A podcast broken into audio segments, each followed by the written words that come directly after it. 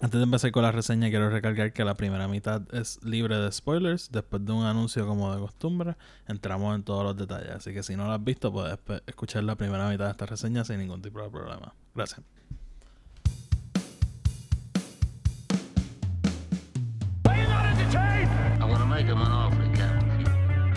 Frankly, my dear, I don't give a damn.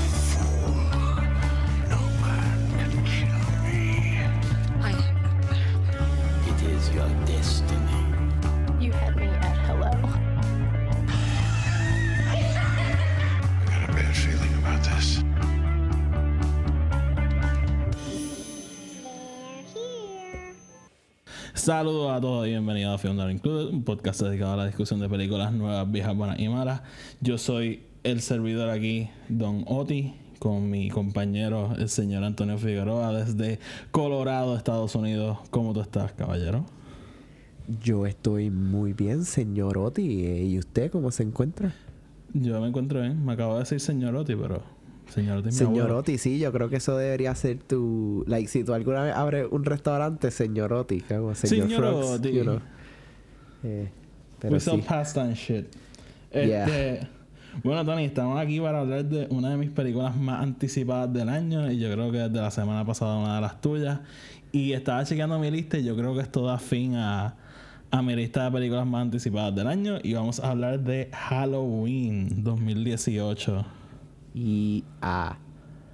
Este. Si no han escuchado nuestro episodio anterior, les recomiendo que vayan para atrás y lo escuchen porque esto va a ser como una segunda parte de, de ese episodio. Claro, si pueden escuchar este episodio sin haber escuchado el otro, pero nada, para que vayan con el tema de, de películas de miedo y de Halloween, pues pueden ir para atrás y escuchar. Pero sí, vamos a hablar de esta película que salió la semana pasada y vamos a hablar de los pros, los contras, lo bueno, lo no tan bueno y y nada, vamos a pasarla bien aquí un ratito. Eh, mira, en el episodio anterior hablamos de, algunas de las secuelas de Halloween, porque para quienes no saben, este, como mucha gente aparentemente que me ha dicho como que ¿dónde estaba fulanito? ¿Dónde estaba menganito? Pues esta película elimina las nueve secuelas anteriores de Halloween. Diablo, nueve. Yo creo que son nuevos. Creo, creo que son nueve. La elimina por... No, no son nueve. Son ocho. Son ocho secuelas. Sí, ocho. Porque del 1 al 6 son, y después son cinco Resurrection. Son cinco secuelas. La, son siete secuelas. Y si quieres contar las de Rob Zombie son nueve. Este... Nada. Esto elimina toda, toda esa continuidad y nos da una secuela de justamente 40, bueno, justamente no, 40 años después de Halloween 1978 pasa esto. Y voy a hablar un poquitito por encimita de las secuelas porque las otras ya esto entramos un poquito en esto, pero Halloween 2, este, básicamente tres años después del original, este, el problema con esta película es que trataron de recrear la original y fallaron bastante porque yo creo que perdieron el punto de la simplicidad de esa película. Y aunque estaba Deborah Hill y John Carpenter y, y Jamie Lee Curtis, ninguno de ellos realmente quería estar allí. Estaban allí básicamente obligados y, y no una película tan mala, pero tampoco es muy buena. Eh, yo creo que basta con decir que si hay algo que el género de horror es conocido es por las secuelas malas. Eh, pero son, bien pocas las, you know, las cosas que son mejores que la primera, pero still, like, el, el, género de horror es conocido por el hecho de que la 2 nunca va a superar la 1. Sí, este, y, y el problema es ese, o sea, Halloween 2 trató de recrear la original y, no, sin hacer mucho nuevo, y lo nuevo era como que añadir sangre, y entonces, ¿me entiendes? Como que pierde el, pierde el punto entero del original. Y después vienen Halloween 4, 5 y 6, las pongo así corridas porque uno, la 3 no cuenta porque no tiene nada que ver con Michael Myers. Y estas tres básicamente lo que hacen es como que expandir la mitología de Halloween. A mucha gente les gusta, a mí no me gusta lo que hacen y básicamente como que cogen a Michael Myers y lo convierten en, en un ser divino, supremo, maligno básicamente Y para mí eso daña mucho del personaje porque como hablamos en nuestro episodio anterior, lo, lo brutal de Michael es como que esta impredecibilidad de este no saber por qué está pasando todo. Y que te den así tanta explicación no, no brega tanto. Y estas, todas estas películas que vienen ahora como que Halloween original como que creó el género y todas estas empezaron a copiarse de las películas que vinieron después. Y, y se perdió todo en un mogollo de slasher cliché. Pero en el 98 nos dieron H2O, película que estaba viendo hasta hace como 15 minutos. Y e, e, es interesante porque tiene una premisa bien similar a esta obvia las secuelas que vinieron después de la en este caso después de la segunda. So en H2O Michael Myers es hermano de de Laurie. Y el problema aquí es que en el 1996 salió una película que de hecho tú me presentaste, yo no sé si tú sabes eso. Yo vi Scream gracias a ti. Y, y, y una de mis películas favoritas y una de mis series favoritas. Wes Craven es un duro. La eh, serie que yo estoy viendo ahora mismo. Sí. Y, ah, ¿verdad? Me dijiste estaba viendo la segunda. Este. Y. Eh, H2O, en vez de hacer algo distinto, no se dio cuenta que Scream homenajeando a. A Halloween, sí, como que it pokes at it, pero como que la homenajea bastante. Y en vez de H2O querer ser algo distinto, trataron de hacer Scream en Halloween. Y contrataron a, a Kevin Williamson, uno de los productores de Scream y de Dawson's Creek, una serie bien popular en los 90. Y para mí ahí falla la película y, y no es original. Eh, se nota que está tratando de ser Scream desesperadamente. Y en el 2007 viene el, el primer reboot más o menos de esta serie con la versión de Rob Zombie, que pues Rob Zombie trae un estilo único visual, pero es súper genérica y en mi opinión le falla a los personajes de Michael Myers y de Laurie porque a Michael Myers le quita el misticismo y a Laurie Strode la convierte en otra persona completamente distinta. Y básicamente ese es la, el, resumen de la secuela. Para mí como que todas fallaron en originalidad. Y pues hace como un año anunciaron que iban a volver a traer Halloween y que iban a eliminar todas las secuelas. Y aquí la pregunta es, Tony, este, ¿esto le hace justicia a la primera? Porque para tú decir todas las otras secuelas son una porquería, tú tienes que traer algo nuevo, algo bueno. No sé si estás de acuerdo conmigo. Acuérdate, que, vamos a evitar spoilers hasta, claro, claro, hasta un nuevo aviso. Eh, yo, viéndolo desde una perspectiva completamente afuera, o sea, yo soy 100% un novato a esta serie de que, like, o sea, vine a ver la primera 1978 hace semana y media. So, yo no, yo no vengo con toda esta mitología detrás de ella. Para mí, esta película es la secuela perfecta para la primera. En mi opinión. Eh, sin yo saber nada del resto de las demás. Eh, para mí esto es una historia sumamente real y, poderosa, o sea, porque toma el concepto bien simple que creó John Carpenter de este, you know, asesino psicópata que está siguiendo esta niña. Y, y, y lo continúa, no trata de hacer más nada con eso.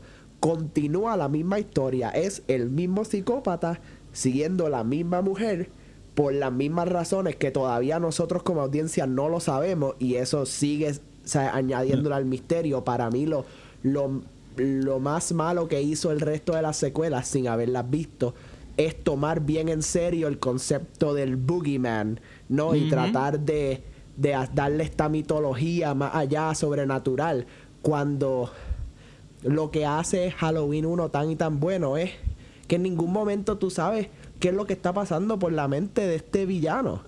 Claro, eh, o sea, simplemente él está matando gente y you're just going through the motions con él.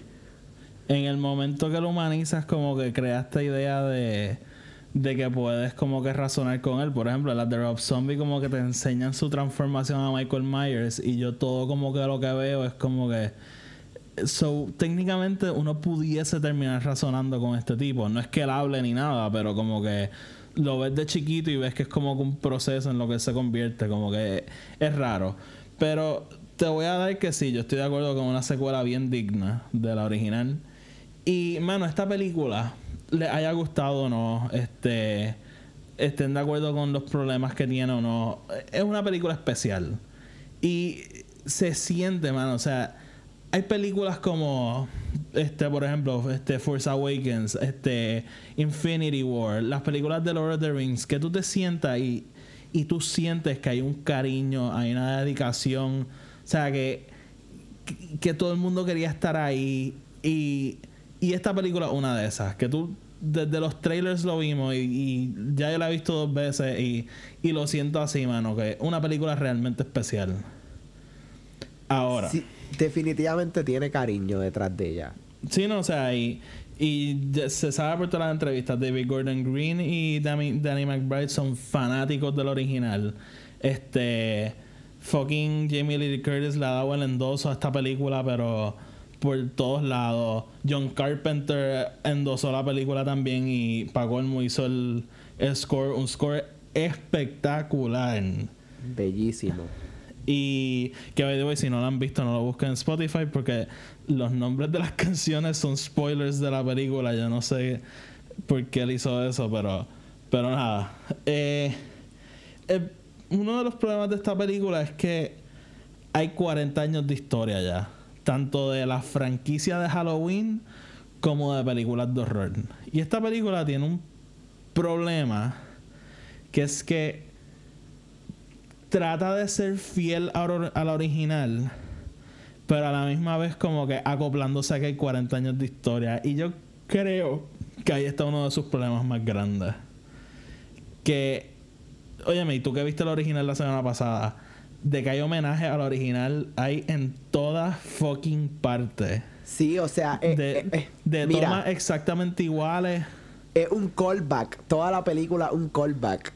O sea, tiros exactos, concepto exacto, pero con su propio twist, lo toqué decir, tienen su, toque. Sí. sí, Y, y yo creo que eso es lo más que me gusta, porque tú la ves y tú sientes el espíritu de esa original, pero a la misma vez como que algo distinto.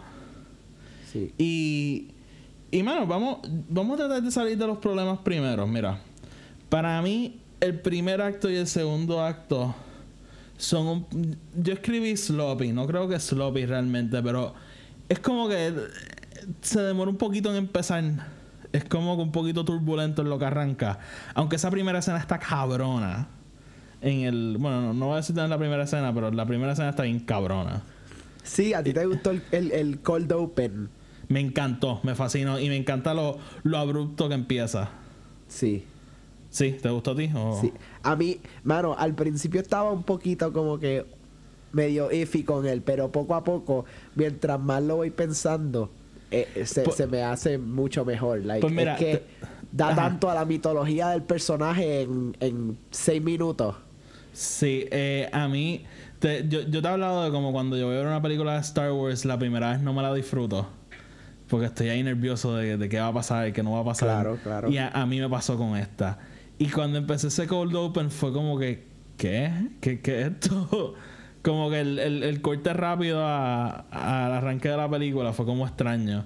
Y. Es que yo honestamente me esperaba el classic Halloween opening. O sea, el. Empezamos en negro, título, situación, música. Like el classic John Carpenter opening. En serio, porque así es que él empieza casi todas sus películas con este score bien hijo de puta y like mounting up y boom, empezamos. Pero eh, honestamente, yo creo que el cold open es puramente diseñado para hacerte sentirte, like, fuera de lugar. Like, sí, puede ser. En una situación que, bueno, again, yo no he visto las otras secuelas, so esta es la primera situación en la cual yo estoy face to face con Michael, en la cual, o sea, él no está a punto de matarme. Eh, o sea, yo lo estoy viendo en, en, una, en una situación controlada. So, es algo, o sea, es bastante único y bastante personal y le da tanto a la mitología del personaje solamente con el hecho de que, o sea, él está ahí parado y haciendo nada. Sí, sí, sí, sí. Mira, vamos, iba a coger un approach distinto, pero lo voy a cambiar. Vamos, vamos a tratar de salir de esto sin spoilers para poder hablar más libre.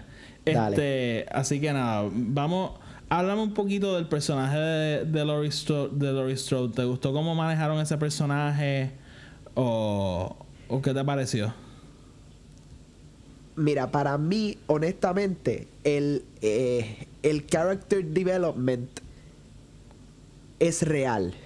Eh, a, cierto punto sí exagerado por la situación, ¿no? Al extremo. Eh, o sea, viste, yo jamás he pasado por una situación así, so yo no sé cómo yo reaccionaría. Pero, pero sí es una situación real, o sea, PTSD es algo real en muchas situaciones, no solamente en, las más conocidas como la, guerra, y, cosas así. PTSD viene de, cualquier cosa, o sea, de cualquier situación, o sea, de cualquier eh, eh, cosa emocional que te pase, tú puedes tener PTSD. So, esto es algo sumamente real. Eh, el trayecto del personaje. puedo decir que me hubiese gustado tal vez un poquito más de trasfondo, un poquito más de backstory. Pero yo creo que parte del misterio de su personaje alude a, su conexión semi-espiritual con Michael. O sea, ella también es un enigma. Ella también es alguien, you know, separada, ajena a, la sociedad.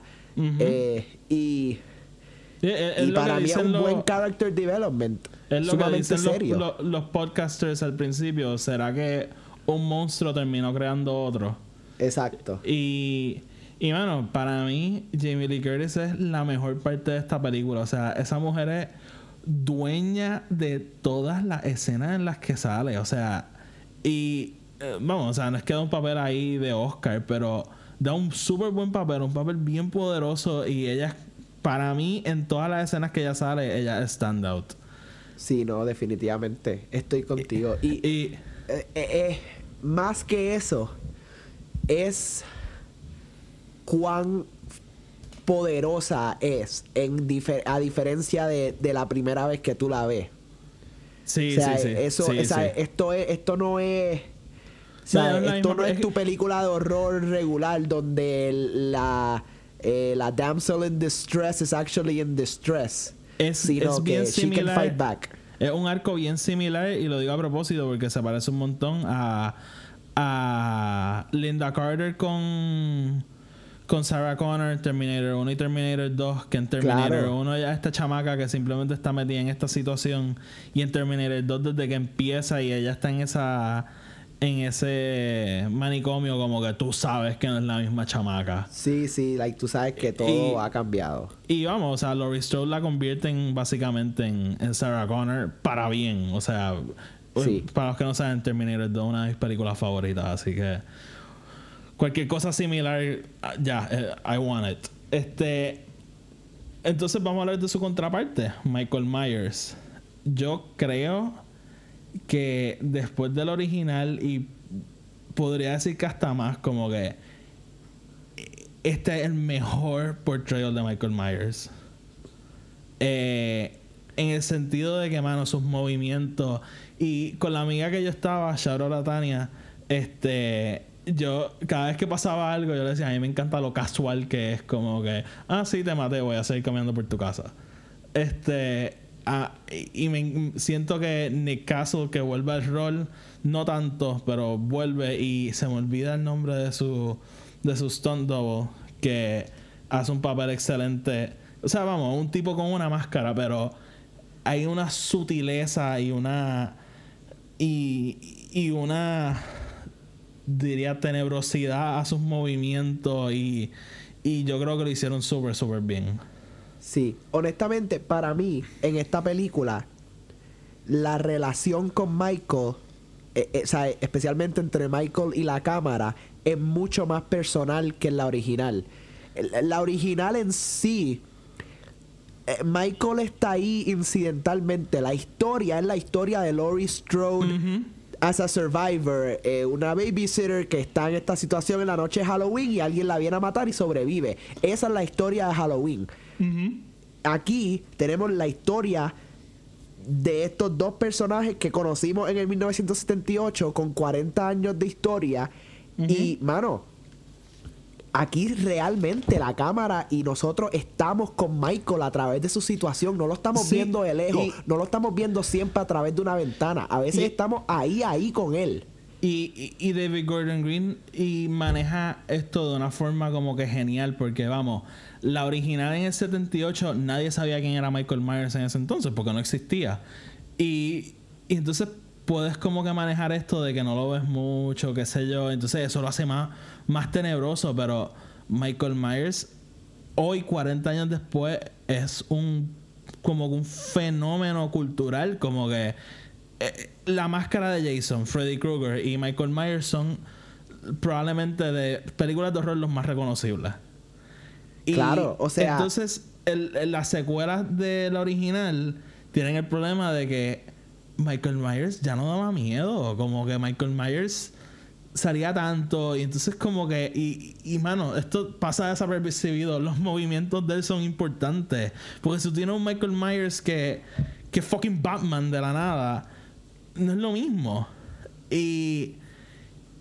Y David Gordon Green, como que sabiendo que lo tiene que poner en la película, no lo puede estar escondiendo. Y Michael Myers sale de frente full, o sea, hasta por el día. Lo vemos en el trailer. Sí. Y, y él logra hacerlo como que. Este amenazante, o sea. Michael Myers en esta película da miedo con cojones. Mi papá lo dijo, yo estoy cagado. Y yo, wow. No, honestamente, y, y, y, tú lo puedes ver a través de todas las escenas en las cuales él sale, o sea, even cuando no está, cuando él, él no es el, el enfoque principal, o sea, hay una escena espectacular que me encanta donde él sale matando a alguien en el background mientras la situación está pasando en el foreground. Y, espectacular porque lo que te da este suspenso, esta situación, que es lo que la mayoría de las películas de miedo han perdido, que es como que, wow, like, esto está pasando, es de día, like, todo el mundo lo puede ver, what the fuck.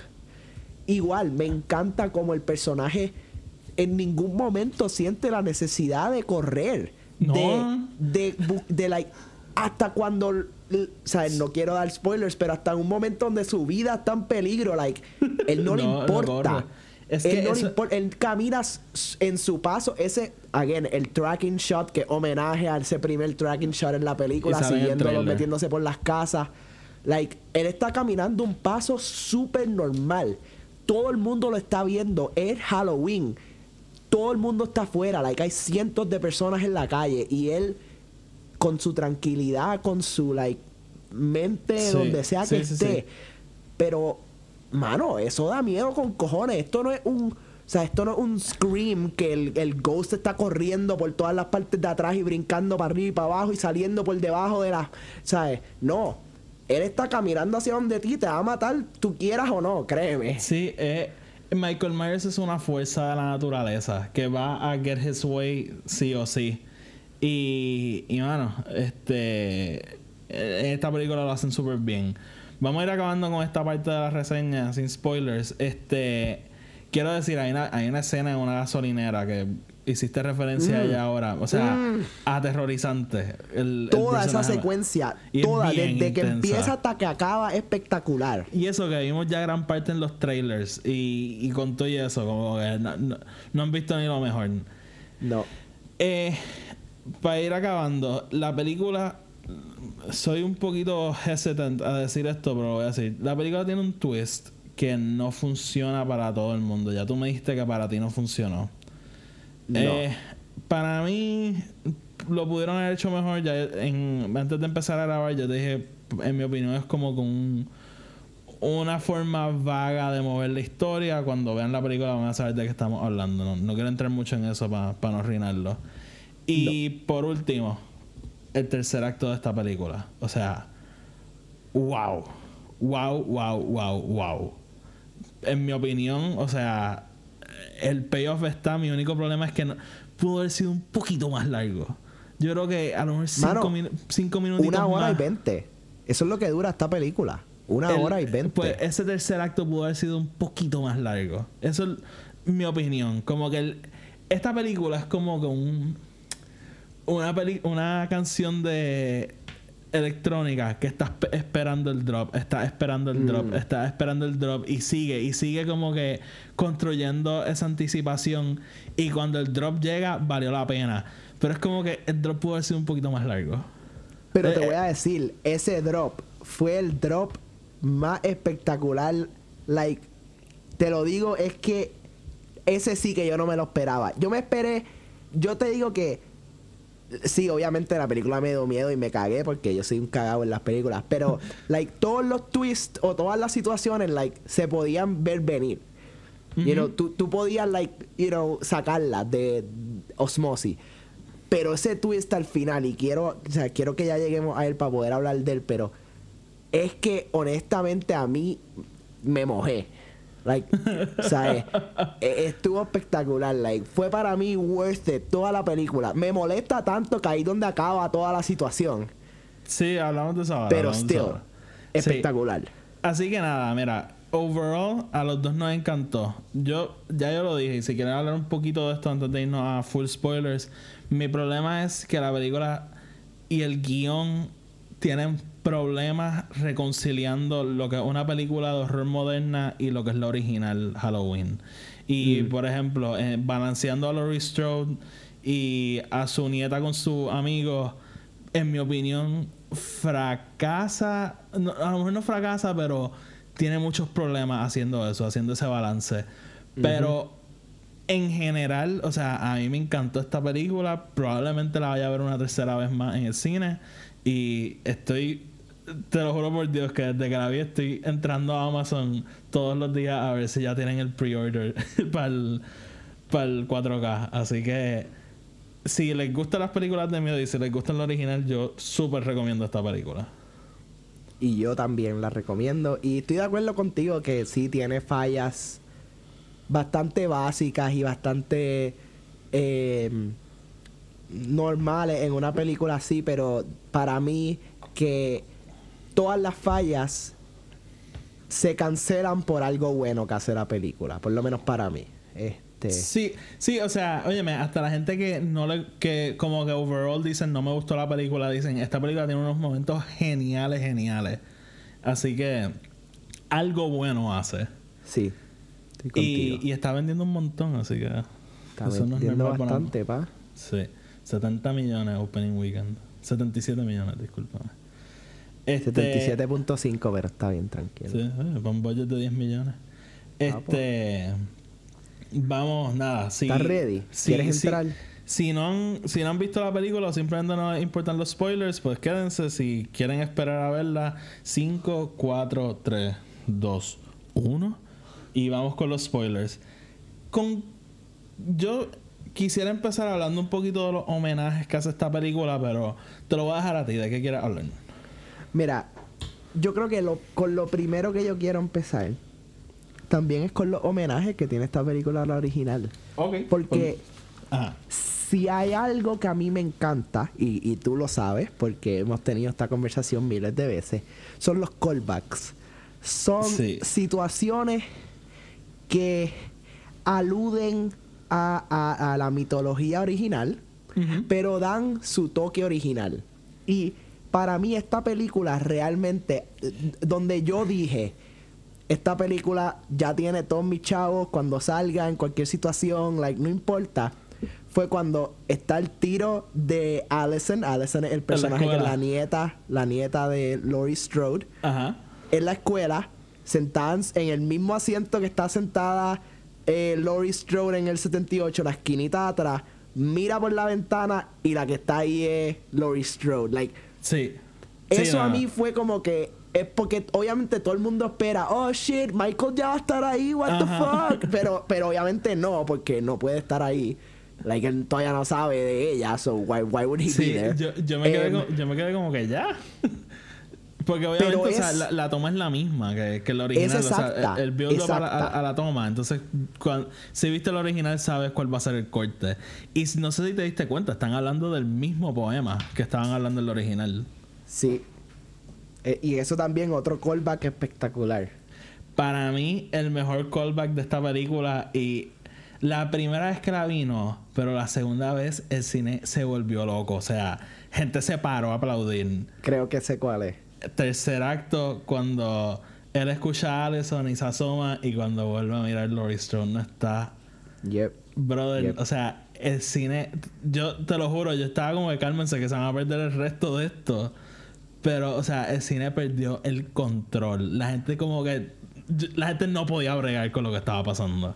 Sí, eh, honestamente hasta yo sentí como que toda esta emoción, like, subiéndome, like, por todas las, desde los pies hasta la cabeza, yo estaba como que, ¡yay! Es que desde que él se asome cuando vuelve a mirar es como que, mamá bicho, ya no va a estar. Claro, obviamente. Ay, qué cabrón. Eh, sí, y otro callback que, una película que le he pichado en estas dos reseñitas. Eh, Season of the Witch. Hay un callback a Season of the Witch. Y si alguien se fija en esto, me puede corregir. Pero si no me equivoco, las tres máscaras de Season of the Witch salen en, en esta película. Y para los que no saben, Season of the Witch tratan de tres máscaras que matan niños. Y sí, una película rara. Pero las tres máscaras yo creo que se ven en unos trick or treaters en justamente después del del tracking shot sequence en las casas. Y eso me gustó verlo porque nada, es como un fun thing ahí. Este ¿De qué hablamos ahora? ¿Hablamos del twist? Este. Eh, a ver, ¿de qué podemos hablar? Mira, yo creo que a mí me gustaría empezar diciendo que eh, entiendo la situación, pero me hubiese gustado un poquito más de backstory a los personajes de los podcasters. Eh, sí, ellos similar siento que plot fue... son ahí, están ahí como plot devices para mover el plot y realmente no hacen mucho honestamente están solamente ahí para introducir la, situación. o sea, tú hubiese, sí, exacto. Tú hubiese podido empezar la situación con la cárcel y una conversación de que están haciendo un transfer después de 40 años por primera vez. like, y, y, hubiese tenido el mismo efecto. Eh, o sea, tal vez entonces el doctor tendría la máscara en vez de ellos o, o algo así. Pero no sé, siento que fue un poquito weak. Pero primero que nada, no nos enteramos quiénes ellos son hasta que ellos se introducen a Laurie Strode, que es como 30 minutos into the movie. Bueno, no, no, no es tanto. 20, 20, 20. 15. No, no, chicos, 15. Ellos 10. Van a, 10. 10. Ellos van a Laurie justamente después del de los de los intro credits. Sí, sí, sí, ellos van justamente. La he visto dos veces ya. Hablando del doctor, ¿cuál es la necesidad de, de, tener que hacerlo sonar lo más parecido a Loomis. eso, tú, eres la primera persona que escuchó quejarse de eso y creo que tienes razón. Este, bueno, es que no hace nada de sentido. Ah, lo único que alude a eso es el hecho de que él dice que él, él era estudiante de él. Mira, que tal vez podían ser del mismo país o whatever. Tú sabes que hay un momentito que ponen una grabación de Loomis hablando. Sí ese tipo, el, el, el, doctor de esta película, suena más a Loomis que el Loomis que pone en esa grabación. Es verdad, es verdad. Like, para mí, honestamente, él se supone que fuese Loomis. Eh, no es hasta que después él menciona que, you know, the late Dr. Loomis, que después yo digo que, ah, bueno, pues está bien, whatever. Claro, pues, eh, obviamente Donald Pleasence pues, está muerto. Claro, claro. Si, si, Donald Pleasence hubiese salido en esta película, o sea... Yo creo que no hubiesen podido hacer el twist. No, no, porque Donald Presence era la es la única persona que, que knows Michael for who he is. Bueno, y eh, Lori. Y hubiese sido una película bien distinta. Este. Bueno, hablamos del twist. Eh, nada, solamente quiero decir que esa primera escena a mí me encanta y me encanta.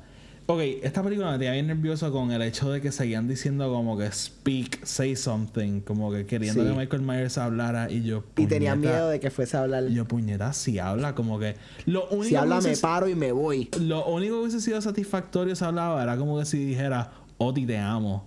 Porque, como que, ¿qué más va a decir? Como que. este. Ay, no sé. Eh, por, lo menos por lo menos no pasó. Para mí, lo único que hubiese hecho eso funcionar era si después de toda esa escena que están diciéndole say something, say something, él no dice nada, pero al final, en el último shot sí dice algo. Eh, no. ¿Entiendes? Eh. Que diga como que, fuck you, Lori. Ay, Dios. Este, a mí pero me, me encanta como, como está ahí él gritándole say something y rápido cortar a los... A los credits. A los credits, sí, o sea, eh, eh, como dije, es bien abrupto, pero a mí me encanta cómo, cómo pasa. Este, vamos al twist, ok. Vamos. Empezando el tercer acto de esta película, eh. el el policía por alguna razón tiene a Addison en el carro, la neta de Laurie Strode y al doctor y ellos deciden ir a cazar a Michael Myers. Algo que haría un policía aparentemente. Este, como una víctima en el carro. Y ellos atropellan a Michael Myers de una forma bien cabrona. Este. Y el doctor se baja y mata al policía. Y monta a Michael Myers en el carro y él dice que, que él quiere ver a Michael y a Laurie en un ambiente no controlado, a ver cómo reaccionan. Esto obviamente a mucha gente no le gustó porque, como lo digo por segunda o tercera vez, en mi opinión, es una forma bien vaga de decir Michael Myers está acá, Laurie Strode está en el carajo, tenemos que juntarlos de alguna forma. Claro. Y es una decisión súper de la nada porque él el este el doctor hasta ahora no ha dado la apariencia de que es New Loomis, que es como el doctor que está buscando a Michael porque quiere lo mejor para él, whatever. Y y de la nada como que este tipo saca un cuchillo y mata al policía y es el malo aparentemente. ¿Cuál es tu problema con esto? Mano, mi problema es que es un twist uno que para mí pues obviamente no funcionó porque no hace nada para la historia. Em, todo, toda, la, toda la presentación hacia este personaje nos hace creer que él tiene los mismos pensamientos que tiene Loomis hacia Michael.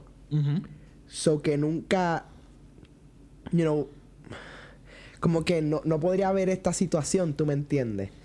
Para mí era como que yo sabía que esto era simplemente un ploy para mover la película hacia adelante y que ese personaje no iba a durar más. Eh, yo no sé, es que honestamente no sé ni qué decir, no tengo ningún tipo de pensamiento no, hacia o sea, vamos, eh, es un twist que es bastante out of nowhere.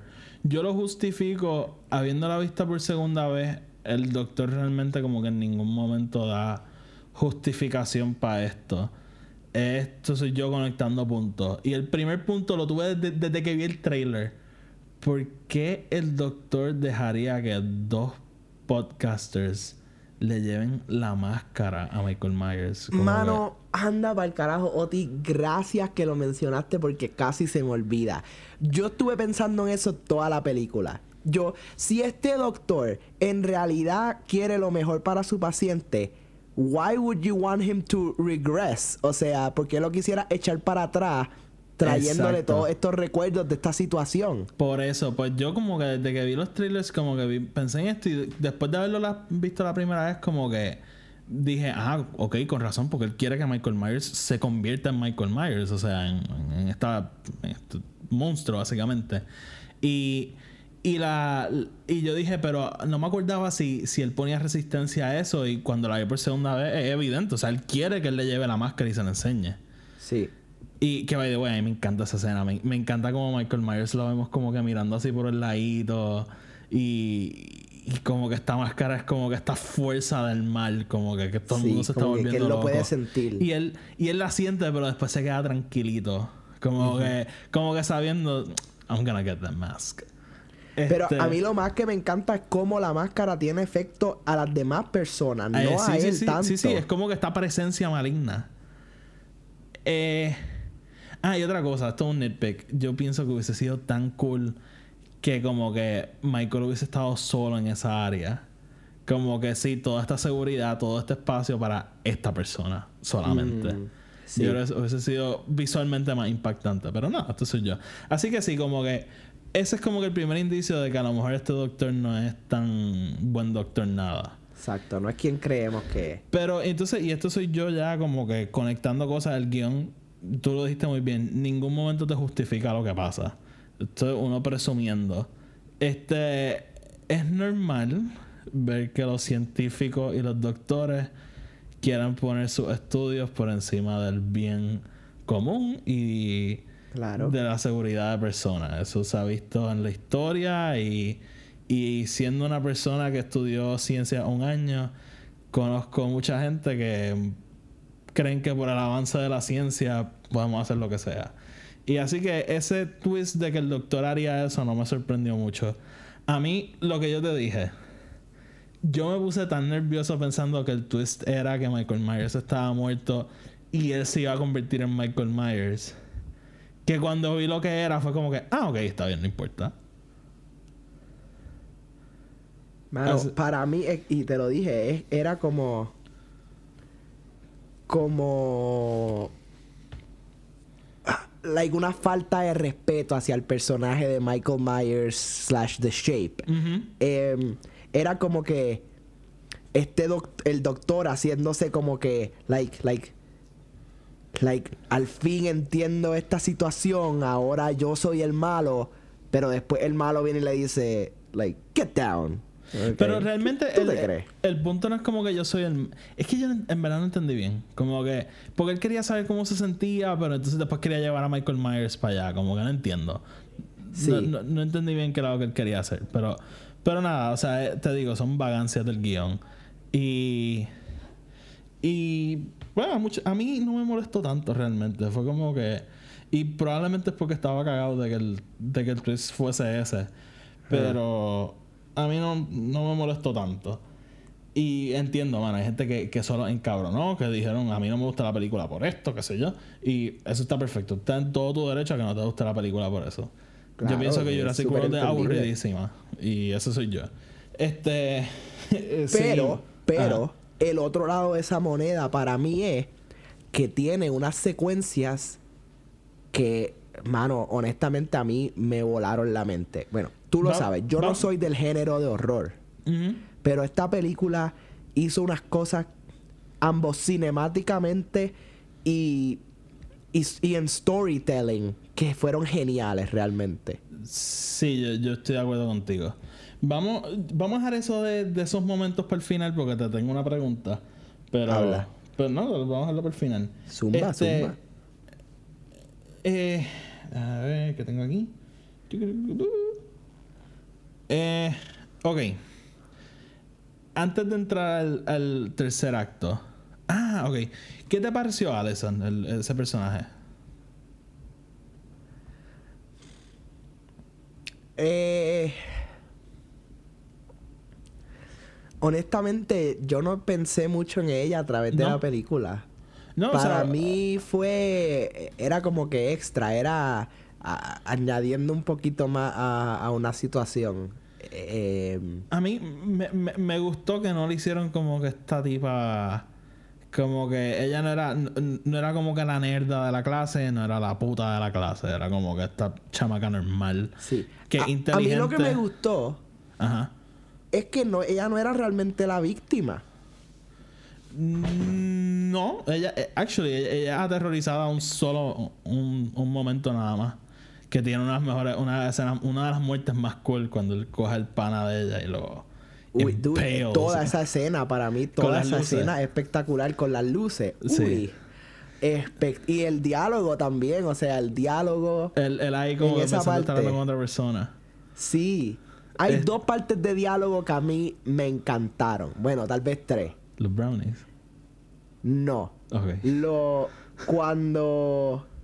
cuando ella, cuando ella está hablando de pasto por el teléfono y, y el nene que ella está babysitting, la amiga, la amiga de ella, le dice como que, you guys gonna smoking weed, like, toda esa conversación me encantó, like, fue súper genuine entre esta babysitter y el nene que ella babysits. Sí, te, te, puedo dar eso, esa, esa parte bien genuina, como que yo vi esa escena y sabía que había una historia entre estos personajes, este, que se conocían de hace tiempo. E, e, esa escena está súper brutal y todo lo que pasa después está brutal.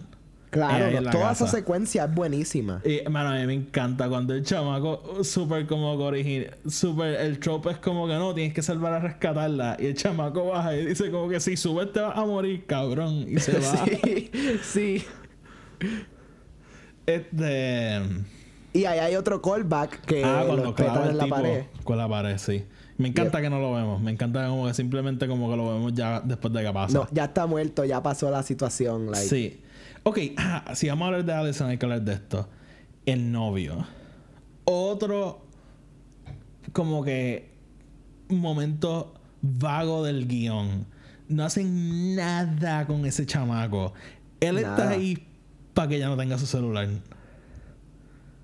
Como que eso es lo único que le hace en la película. Botar el celular de ella. Porque él no hace más nada. No volvemos. Ni, ni lo matan. Como que él no está ahí para más nada. No, like, él solamente está ahí para crear tensión con su familia y lo del celular. nada. Y, ya, y ya. Sí, eso ahí fallaron un poco. Te quería comentar la parte esta del chiste de los brownies, que están los dos policías hablando. A mucha gente no le gusta esa escena porque dicen que cortan la, la tensión un poco. Pero a mí me encanta porque yo me atrevo a apostarte todo el dinero que yo voy a tener en mi vida que ese fue Danny McBride. Ese fue Danny McBride. O sea, eso lo escribió Danny McBride. Estoy Por ley, seguro. Desde que yo escuché las palabras Bon Me Sandwich, yo sabía que eso era Danny McBride, cabrón. Porque es que eso, eso es algo que él nada más pensaría. Like, esa situación. Y mano, qué carajo, like, algo que a mí me encanta de las películas de horror es cuando de momento te cortan a esta escena de diálogo que no tiene absolutamente nada que ver con la situación y el policía súper serio, como que estos son unos brownies, lo hice yo y este es mi snack. Yep. Mano, yo pagaría. Eh, eh, no funcionaría en la película, pero yo pagaría 700 dólares por ver a Danny McBride y a Seth Rogen hacer esa escena. Como que. ¿Sabes que yo me estaba esperando el Danny McBride cameo? Es que, mano, eso me hubiese sacado de la película. Tengo que ser bien honesto. Me hubiese sacado completamente de la película. No, nosotros hace par de episodios jodimos que hubiese estar cabrón que le quitaran la máscara a Michael Myers y Seth Rogen. Pero sí, cualquier cambio de cualquiera de ellos me hubiese jodido la película. Yo creo que, like, as a dead body hubiese sido bien interesante verlo. Como que simplemente como que uno de los personajes muertos que vemos, que nunca vemos su muerte, que simplemente los vemos ya muertos. Like, porque no tienen diálogo, no tienen ninguna situación, es solamente ellos muertos ahí ya. Ahora, como que una versión. Ok, hablamos de esto ahorita. Tengo, wow, tengo un pitch para esta película. Uy, este, ok, Halloween. Nada, pasamos entonces al third act. Ya yo lo dije, el, third act, el third act de esta película, el único problema es que es muy corto. Porque. Definitivamente. Es espectacular, o sea, desde que. ¿cómo es que se, cómo es que se llama el esposo de Judy Greer? Este. Ah, diablo. Eh, es uno de los títulos de las canciones que se muere. Spoilers. Este. Ray, Ray se llama. Ray. Desde que sale. By the way, Stupid Move, ¿quién carajo hubiese salido? Él. Toda, lo, hay un montón de situaciones ahí, como que ¿quién carajo hubiese hecho eso? Like, en serio. Pero eh, sí. Desde que sale y vemos a Michael Myers venir por atrás con la cadena, ya, esa, esa última parte arranca y no para hasta que se acaba la película. Eh, y again, tenemos un buen callback ahí con, con la toma esta de, de, que ella no está cuando él vuelve a mirar.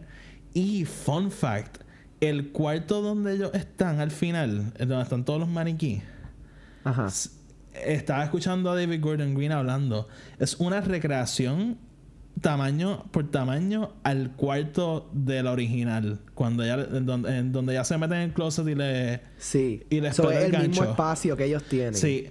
Y yo no sé si la lógica era que ella lo hizo así a propósito. obviamente esto es algo que no se nota cuando estás viendo la película, porque tú no estás midiendo. Pero como que la lógica era como que, que ella pensaba que si, que si le pudo ganar una vez así, podía volver a hacerlo. Y, Eso está bien interesante. Sí, este, y, y mano, aunque tú no estás como que midiendo la casa, como que te da este feeling familiar. Y y el tercer acto, como que esa parte se parece bastante a, a la original. Lo único distinto que era ella casándolo a él. Sí, y no, y, me encanta toda esa secuencia de ella yendo cuarto por cuarto, chequeándolo, cerrándolo. Sí, sí, sí esa, parte está bien, bien buena. Este. Ok. El final. Judy Greer. Dude. Yo, estaba como que esta tipa, toda la película, me cago en ella, me cago en ella. Y al final, cuando ella empezó, yo no puedo, yo no puedo. Y dije, ay, me cago en tu vida. Como no, mano, tú sabes qué. Yo estuve así casi, pero cuando yo vi que ella agarró su pistola, Ajá. like, el callback a los, los shots de ella de chiquita disparando, Ajá. like, yo dije, espérate, espérate, aquí va a pasar algo bien cabrón y, cuando ella empieza a llorar, yo, mano, esto, aquí es que, aquí va a pasar algo súper épico, yo estoy seguro. Y, ah, dude, es que ese payoff es tan y tan worth it. Pues, mano, imagínate para mí que yo estaba tan encabronado con ella. Esto fue un momento que yo aplaudí y todo. Yo, o sea, yo usualmente soy una persona bastante compuesta en el cine.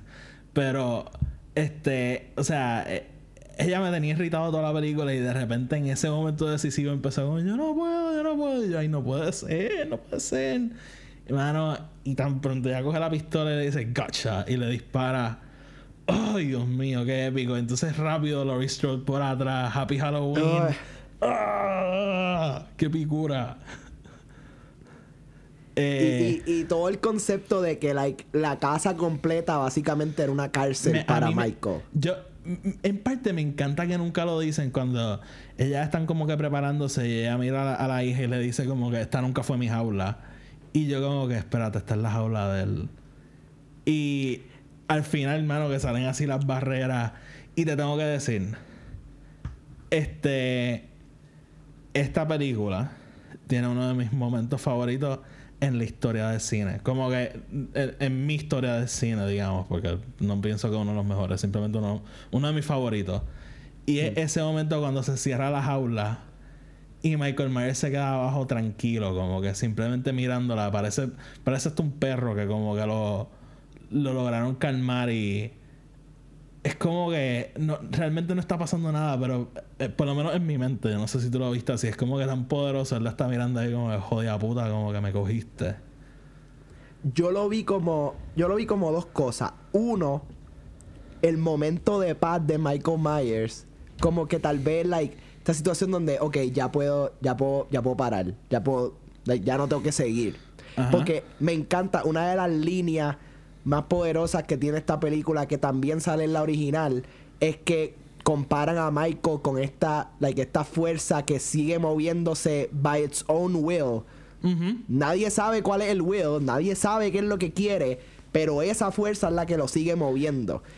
Y es interesante. porque, sorry que te interrumpa, pero como que, y es básicamente como argumentando lo que dices, que y, es random, no sabemos, porque la película te hace setup al principio cuando él mata al nene en el carro. A mí me super cogió desprevenido, yo no pensé que eso iba a pasar. Yo tampoco. Y eso te hace un setup para cuando él ve al bebé, tú dices, pues lo van a matar. Pero él lo mira y sigue caminando. yo creo que fue David Gordon Green que dijo, o sea, Michael Myers es Joss, tú no sabes qué él va a hacer. Exacto. Él está suelto y como que va a matar. Eso, es todo lo que tú puedes tener por garantía. ¿A quién, cuándo, cómo? No sabes. No, y, y, y, una de las cosas más brutales es cuando te presentan esa situación con Michael in the wild, por decirlo así. Lo primero que él hace es chocarse contra dos nenes, la misma edad del nene que mató en la última escena, básicamente, chamaquito. Y sigue. Y sigue. Entonces entra por la casa, mata a su primera persona sigue, pasa al bebé, no mata al bebé, sigue, mata a otra persona, sigue, ah, ve a eh, otra persona montándose en un carro, pero no los mata. Like, es como que tú nunca sabes qué va a pasar. Sí, no, eh, eh, es, eso, es completamente impredecible. Y. Ay, ¿qué te iba a decir?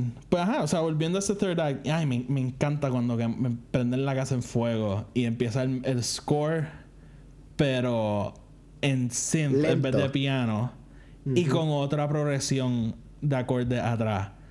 Ah, esa canción dura como un minuto y la he puesto dos mil veces en fucking Spotify. ¿Esa es Halloween Triumphant o The Shape mm, Burns? The, the Shape Burns, The Shape Burns. Halloween Triumphant está cool porque es la misma, el mismo lick, pero al revés. Como que. Ajá, lo va a entender cuando la escuche. Te entiendo, te entiendo.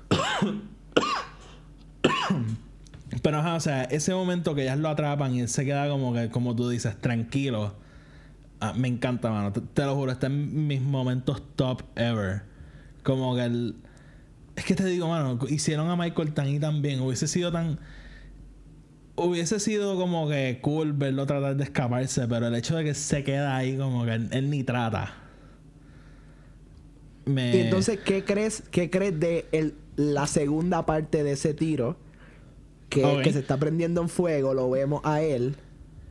La y casa... no lo vemos a él yo aquí, aquí estoy torn.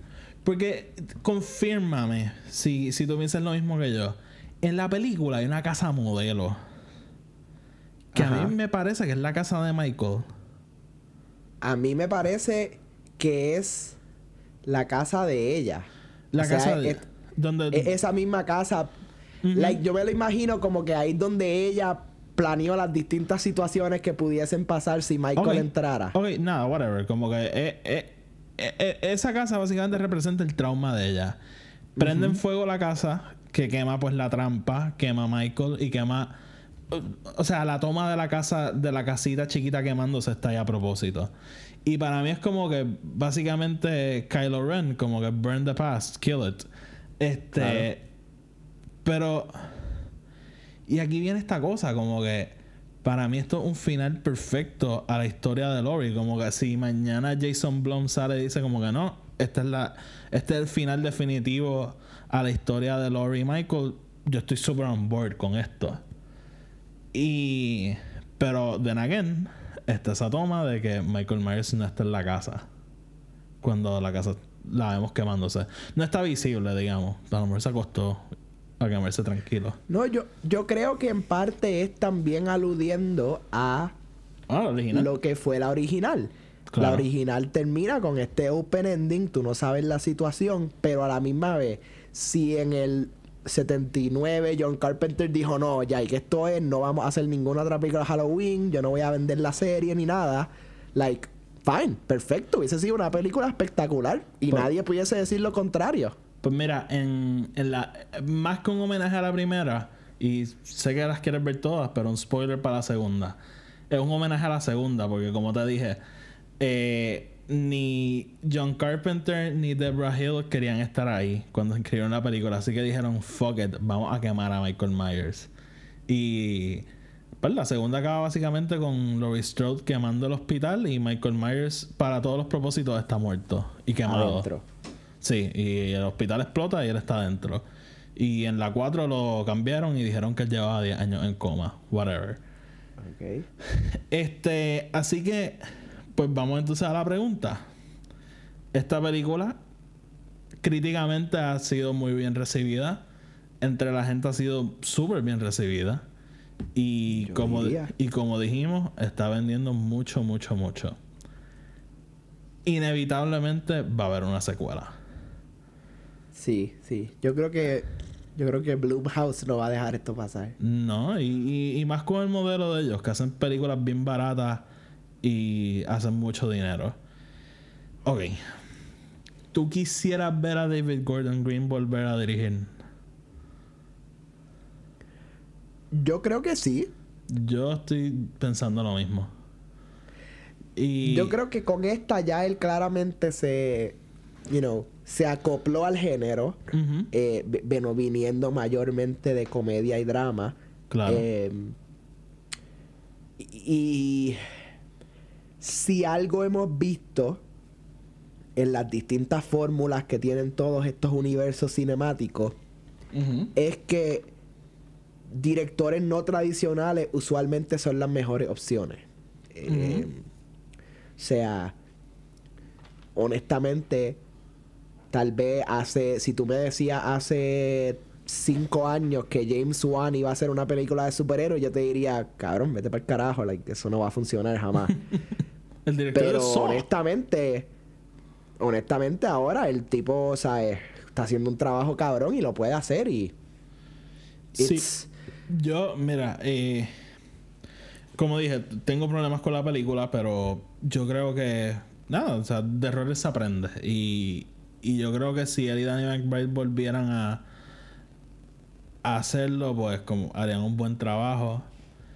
Eh, Danny, escuché una entrevista de ellos que ellos hablaron de que originalmente ellos no tenían un guion, ellos tenían dos. Para una primera parte y una segunda parte. Y que cuando empezaron a hacer la película, optaron por hacer una historia como con principio, final y fin. Digo, principio, ajá, principio y final.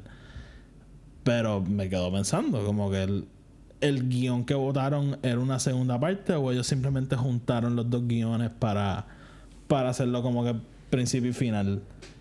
Y si ellos tienen realmente una segunda parte escrita, como que yo quiero saber cuál es, porque a mí, Oti, no se me ocurre como una continuación a esto. Una continuación.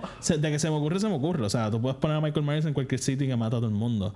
Pero una continuación digna y buena, con una buena historia, no se me ocurre. Mano, esto es una de esas cosas que es como que hay que esperar y ver. Claro, eh, claro, claro. Porque ahora mismo sí, yo no pudiese pensar en algo espectacular para seguirlo. Pero puedo pensar en varias cosas eh, semi mediocre. Em, yo honestamente creo que eh, eh, la secuela, si algo, va a funcionar para abrir paso a tal vez una nueva generación que continúe este esta historia. Bien, posiblemente pudiese ser el mismo lineaje de Laurie Strode. Que ya, em, lo, ya, trataron una vez y fue un desastre, pero. pero también pudiese ser simplemente, you know, just. Puede ser. Ah, mano, yo no, no sé. Es que hay tantas cosas que pudiesen hacer que no sé qué funcionaría. Yo, yo solo lo que le pido a Blumhouse es que Bloom, eh, Jason, yo sé que me estaba escuchando. Yo solo, lo único que te pido es. Super follower. Ustedes y Universal tomaron la decisión de eliminar todas las secuelas porque decían que tenían el guion para hacerlo. Y esto es, además de una secuela, un reboot a la serie, obviamente. Por favor, no vuelvan a caer en, en los pecados del pasado, como que no hagan películas buenas, como que traigan gente que quieren estar ahí, que, que tienen cariño por esto, que, que quieran escribir, o sea, no. Carajo, para ver a Michael Myers matando gente, tengo nueve películas más. Como que. Si la secuela inevitable, como que. que yo solo quiero que sea buena. A, a, veces parece mucho pedir. Eh. Oye, me estaría cool que como que Danny McBride y este vuelvan y digan, sí, mira, sí, tenemos este guion para la segunda parte y, tengamos una trilogía bien cabrona, como que. Y que vuelva Laurie Strode, que se joda. Este. Ah, porque otra cosa que no quiero, mano. Que vuelvan Judy Greer y, y Allison y. Ah, sí, este. Laurie Strode se murió. Ah, ¿cuándo? Ah, sí, entre medio de estas dos películas. Como eso tampoco lo quiero. Eso lo hacen en Halloween 4. No, y, tampoco me gustaría que hagan algo como que, oh, ahora Judy Greer y Allison también son Sarah Connor. O sea, ahora todo el mundo es Sarah Connor. Todo el mundo está ready por si vuelve Michael. La cosa es que ese es el problema, como que el, área para explorar es esa, como que ahora ellas como que pasaron por algo bastante traumatizante, como que... Yo... No sé, no sé. Este... Yo creo que entonces queda de... probablemente en varios meses sabremos si... ¿Tú sabes qué? Yo creo que realmente lo único que funcionaría para, para explorar es la mitología de Michael sin romper el enigma que el personaje. O sea, que, que podamos tal vez de alguna manera entrar un poco en su en su psyche y, ver que él, cómo él está pensando, pero dejándolo ser misterioso, o sea, no decir, you know, él es el boogeyman y está poseído por el demonio, ¿sabes? Sí, o sea, óyeme, a, alguien le van a pagar mucho dinero por hacer esto. a nosotros y esa persona inevitablemente va, va a pensar en algo. Solo, solo quiero que sea bueno. Y nada, para cerrar bien esta reseña, Tony, háblame. Eliminando el tercer acto, ¿cuál es tu secuencia favorita de esta película? Tú que estabas hablando de que tiene unas secuencias espectaculares y... Mi secuencia favorita de esta película es la de las luces. Al, eh, Con... El, el personaje del amigo de Allison se queda solo en este backyard con unas luces que solamente prenden con motion sensor. Y está teniendo esta conversación con el, quien él cree que es el dueño de la casa, pero que realmente nosotros como audiencia sabemos que es Michael Myers. y, y, y, todo este de esto de que las luces apagan, prenden, apagan, prenden. Y, y Michael se, se está moviendo pero también el concepto es que son luces de motion sensors o por qué no se están prendiendo mientras Michael se está moviendo. Like, like Michael's a ghost, básicamente. Michael's like este, este like espíritu que se está moviendo así, like las luces solamente prenden cuando el, humano, por decirlo así, eh, se mueve. Sí, sí. Y, y, añade tanto a esta mitología porque, again, el personaje nunca habla, el personaje nunca dice nada, el personaje solamente está ahí para atacarlo. Y tampoco es que lo ataca de cantazo, o sea, él, no espera a que el Allison se vaya y rápido le brinca encima, ¿no? Él toma su tiempo, él, él, juega con su comida, básicamente. Sí, sí. Este, a mí, yo, mano, yo he escuchado muchas reseñas negativas de esta película y con muchas de las críticas he estado de acuerdo, pero con una que no estoy de acuerdo es que los asesinatos en esta película no son buenos. Como que yo no tengo uno que yo diga, diablo, que qué mierda esa secuencia. Como yo creo que todas las secuencias en las que alguien termina muerto están cabronas. Eh, yo creo mi favorita tiene que ser la del. La que sale en el trailer, la de las casas. De yendo casa por casa. Ese. A mí me encantan los tracking shots y y yo creo que es como que lo más cerca que hemos estado así a Michael y, ver cómo él funciona. Sí, en realidad ese tío está espectacular. Y, man, y, lo dijo ahorita, la parte de la gasolinera súper intensa. Y, y nada, Tony, vamos a cerrar. A menos que tengas algo más que quieras eh, decir. Corillo, vayan a ver esta película, honestamente, worth it. Es una tremenda película para este tiempo de, you know, Halloween horror. Eh, miedo. Eh, ¿Sabes? Tampoco, o sea, eh, lo más que yo odio de películas de miedo es cuando me traumatizan, you know, a niveles espectaculares, you know. Digamos, cuando yo fui a ver The Strangers por primera vez, oh. no vi una película de miedo como por tres años después de eso.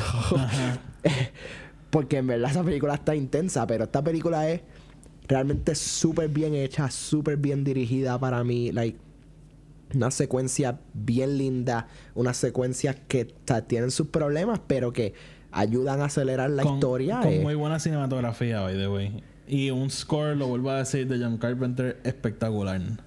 Sí, sí. Y, es verdad, es worth it. Sí, sí. Este, yo creo que técnicamente es excelente. En cuanto a su contenido, fracasa en un par de cosas, pero en general, ya lo dije, o sea, una película que a mí me encantó y estoy loco por volverla a ver y por seguir viéndola. Así que es una súper recomendación de mi parte y por lo que entiendo de tu parte también. Así que nos vemos la semana que viene. Como siempre, nos pueden escuchar en Spotify, en iTunes, en SoundCloud. Ya ustedes saben, estamos en Twitter, Facebook, Instagram. Vayan para atrás a escuchar nuestros episodios. Este, como dije ahorita, esto es básicamente una segunda parte de nuestro episodio anterior. Así que nada, Tony, este, sácanos. Bueno, Corillo, gracias por estar con nosotros y nos vemos mañana. Bye, bye, bye. Are. Frankly, my dear, I don't give a damn. No man can kill me. It is your destiny. You had me at hello.